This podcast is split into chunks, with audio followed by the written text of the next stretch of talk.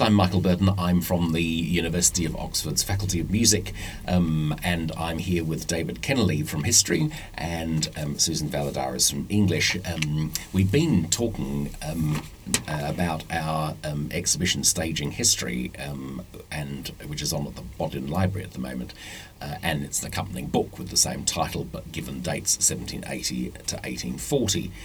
Um, and one of the things that, that the exhibition looks at is the notion of staging or restaging real events um, uh, for the theatrical audience. Um, and David, you've been mentioning the restaging or recreation, if you like, of the uh, coronation of George IV. Um, uh, clearly, people who couldn't go to it then got to see it.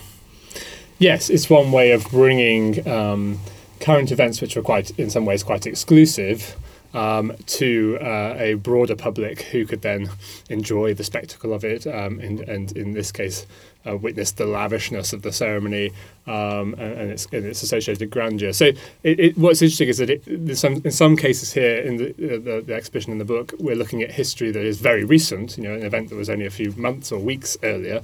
Um, the same is true of the siege of Gibraltar. That first staging is only um, a year or so or even a week or so after the uh, events have happened. Um, but um, the uh, we're also looking at other plays that are staging much more distant history as well. So things like Henry VIII um, and, and, the Shakespeare tragedies and, and, so on. So there's a, a sense of how you create distance how you, in terms of historical time, how, how how far removed you make it feel in the way you do the costuming and the way you do the scenery. Because up until this mid 18th century period, people have been doing Shakespeare in contemporary dress, 18th century dress. But the, one of the things that we um, were examining in, in and that Ellen uh, Lockhart discusses in her chapter in the book is about um, uh, attempts by um, various theatre managers and then later people, people like James Robinson Planché to um, develop accurate historical costume, or what they felt was accurate historical costume, to give that sense of authenticity as well. So.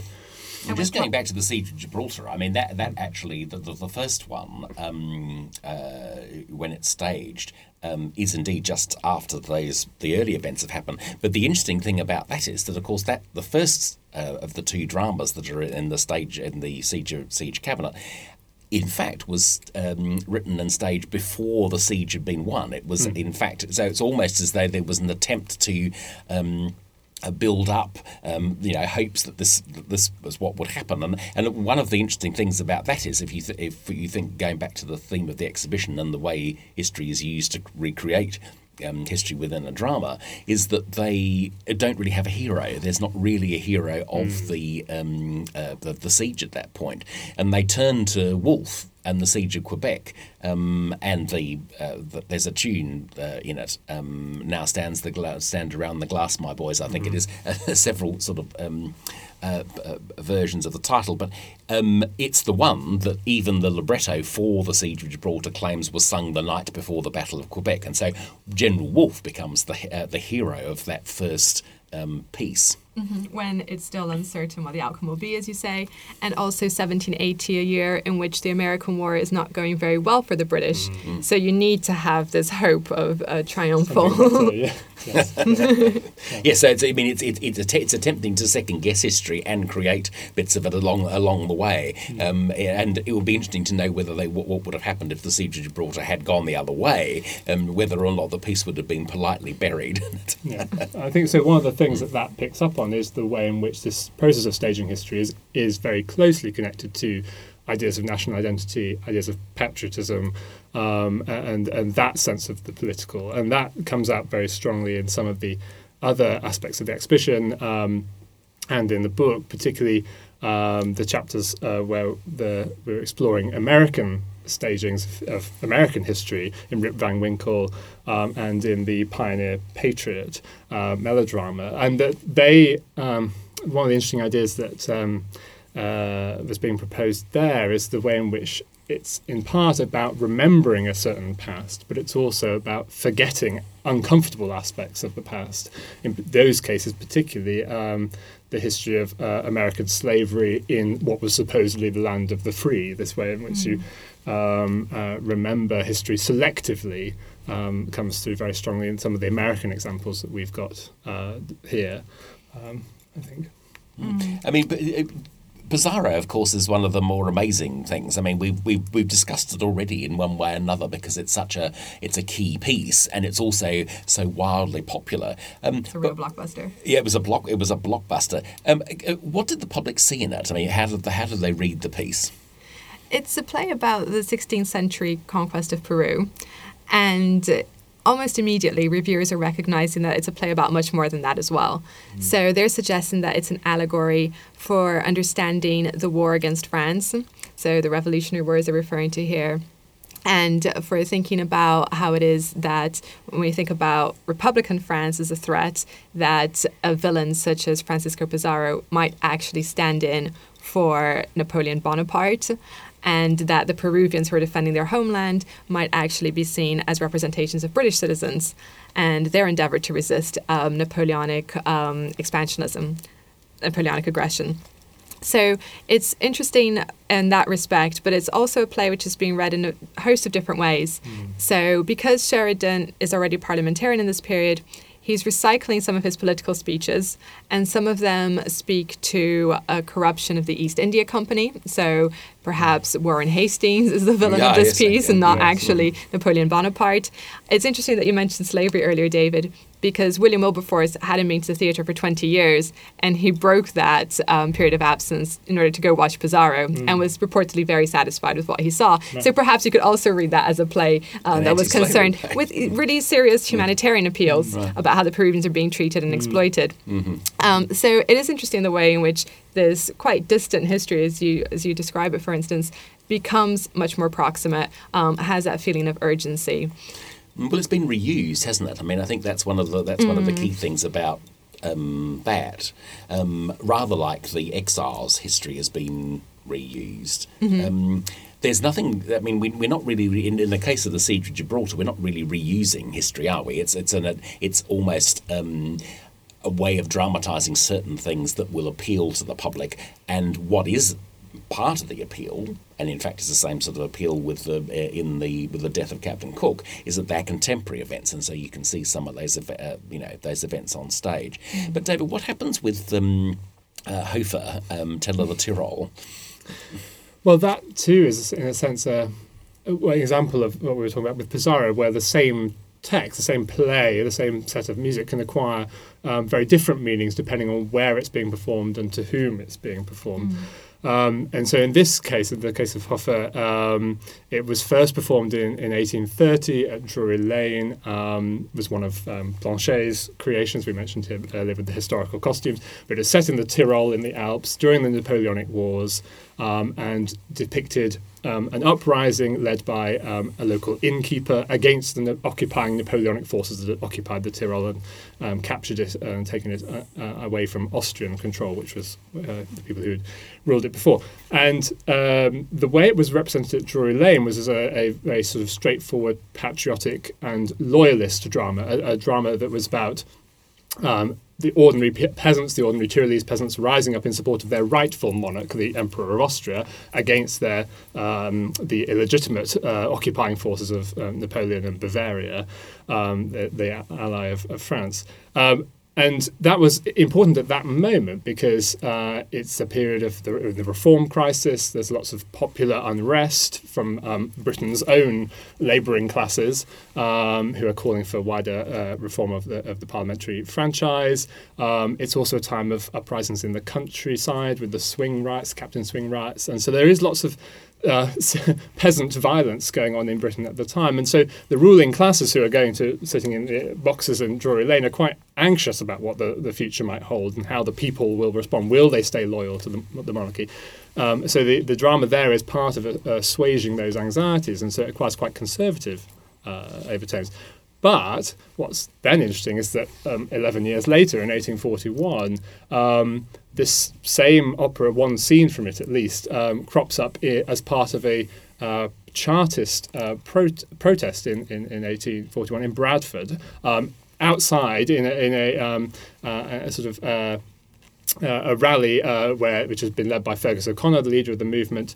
Um, the, Chartists were calling for widespread um, uh, reform of the constitution. They wanted um, universal manhood suffrage. They wanted uh, uh, secret ballots, um, equal constituencies, uh, and payment of MPs so that ordinary working men could become an MP and, and that would be a feasible thing. So it's very radical uh, for the time.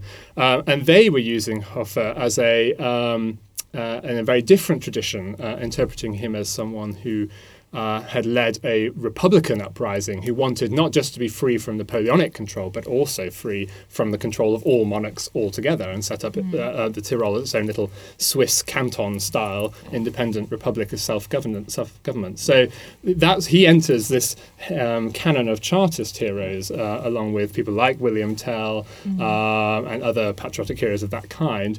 Um, in a way that lends this same work, this same um, music, music was Rossini's uh, music from Guillaume Tell, um, a, a, very different political charge. It makes it much more uh, radical a call for something quite different to what its original intention had been. So. And in fact, that that leads right to one of the one of the loveliest objects in the exhibition, which is the um, not very large but really rather lovely Six Points Charter, um, mm. which is a very famous um, thing. But in fact, I've never seen a real one before this show, and I mean, it's been lent, lent for us by lent to us by Nuffield College. Mm. It's a it's a lovely thing. Yeah, it just shows some of the context, the political context for in which some of this history could be remembered and, and, and used. And uh, even though it's a uh, an alpine setting, it's a Tyrolese setting, it's something that the British are seeing themselves in, if you like. Even if it's someone else's history, it's still something that is meaningful for the uh, the British. They're seeing parallels all the time between their own political situation and that of other nations around the world.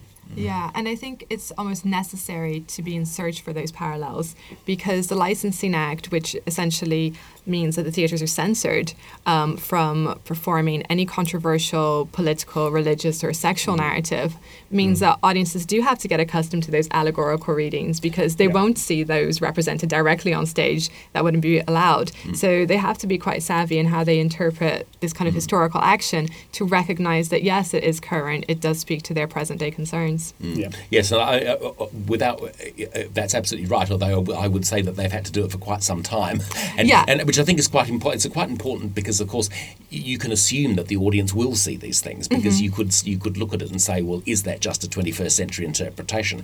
But I think the reality is that there's such a pattern of that, and we um, have reviews that give us direct give evidence us, of that as well. Away, yeah, so the Licensing Act is introduced in 1737, so audiences are well versed, but in this by um, the early 19th century. Yeah, exactly. And we have reviews which tell us that audiences are clapping and booing at the moments where the historical action feels most appropriate to them. Mm-hmm. Um, there's a lovely little anecdote about the reception history of Pizarro where they have sailors um, watching the play, and this is in December 1799. And there's one particular sailor who makes um, his way into a review in one of the newspapers because um, he supposedly grumbles forth his indignation every time he sees the character Pizarro and is just unable to feel satisfied by anything until Pizarro actually dies. And that's something which isn't um, in um, Kotzebue's version of the play, which is what Sheridan is adapting. So Sheridan himself is um, looking to um, another another source. And Sheridan writes this conclusion for his play as a way of perhaps allowing audiences to celebrate um, the fact that there is revenge for Rolla's death. And Rolla is the great Peruvian hero.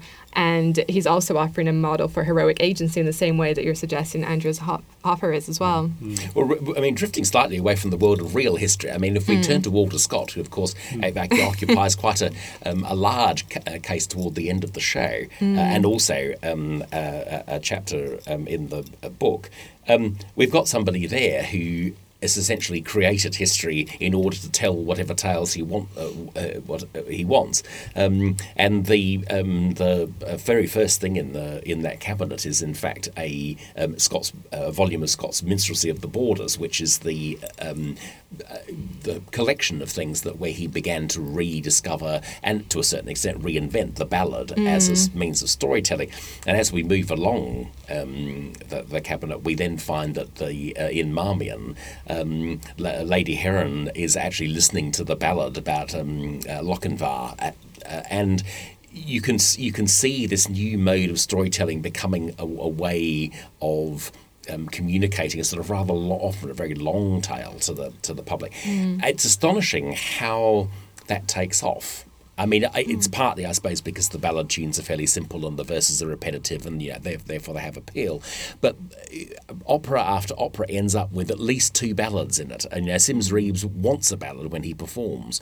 Um, but also, he begins as he, as he work as it works on as he works through later to, to essentially invent a whole new sort of historical world based on this on these on this uh, these ideas. I mean, the the um, uh, I wouldn't say they were my favourites, but the, um, the the rather stunning row of coloured um, uh, uh, prints we have in the show of uh, character Scott's portraits. characters. Yes, Mm, character so portraits. Yeah. and I think that's lovely actually because Scott is so commercially successful um, as both um, poet and a novelist that it doesn't take very long for his works to be adapted for the stage.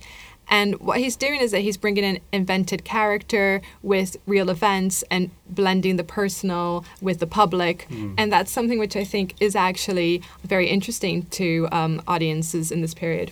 Yes, it's using history as a sort of rich canvas backdrop. The sort Mm. of Jacobite uprising is what's going on in the background and provides this context backdrop for a love story Uh-huh. that then grabs the heart and Mm. draws audiences in that way. And it's something that you still see people doing with historical fiction now. They say, you know, it's set in a re- recognizable time period, something that is based on research and facts, but it's Mm-hmm. the story itself, the characters involved are, are innovative, new, and, and not real in, a- in, a, in a traceable sense, but they capture something of the age in Yeah. that the, the view of Scott. Or It's this view of the blending, which I think we see happen more and more in the period. I mean, I think it's very. I mean, because Scott himself has become unfashionable, it's very easy to forget just how influential this all was. Absolutely. Um, I mean, the um, the, the major um, intervention, or one of the major interventions of um, Britain into the into opera culture on the continent is to introduce Walter Scott as um, a, a, a source for operas by Donizetti Yeah. um, and Bellini and so on. Um, but I also think it's quite astonishing that there is there is hardly a publication of Scott's, and certainly none of the novels,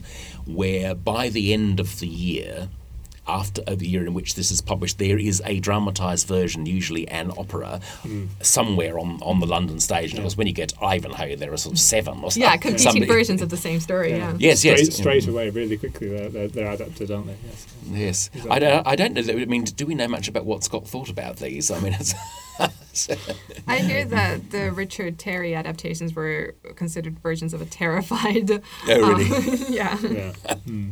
yes. Yes, we have to sort of insert more songs and add the music, and that creates a different feel, I suppose, in making something that was a novel into a, a play. There is a process of Yeah. staging that actually has Translate to it into a new yeah, medium. Make it, make Well, it it. I mean, well, it's interesting also that there are other there are other some com- there are other competing dramas at that point, including the uh, one of the stage versions of Frankenstein, um, which involves, uh, in fact, a thing set a, a scene set in Scotland at the end with the avalanche, um, and you can and Scotland throughout is presented as this, this rather sort of mysterious place north of the border, and I think that has another um, you know real. Um, uh, uh, attraction for the public. And and when and when um, uh, Der Freischütz arrives in 1824, I think it is that, which of course is the its popularity um, with the Wolf Glen scene and all the um, uh, mysterious and uh, um, magic bits of it, um, suddenly uh, make that even more popular.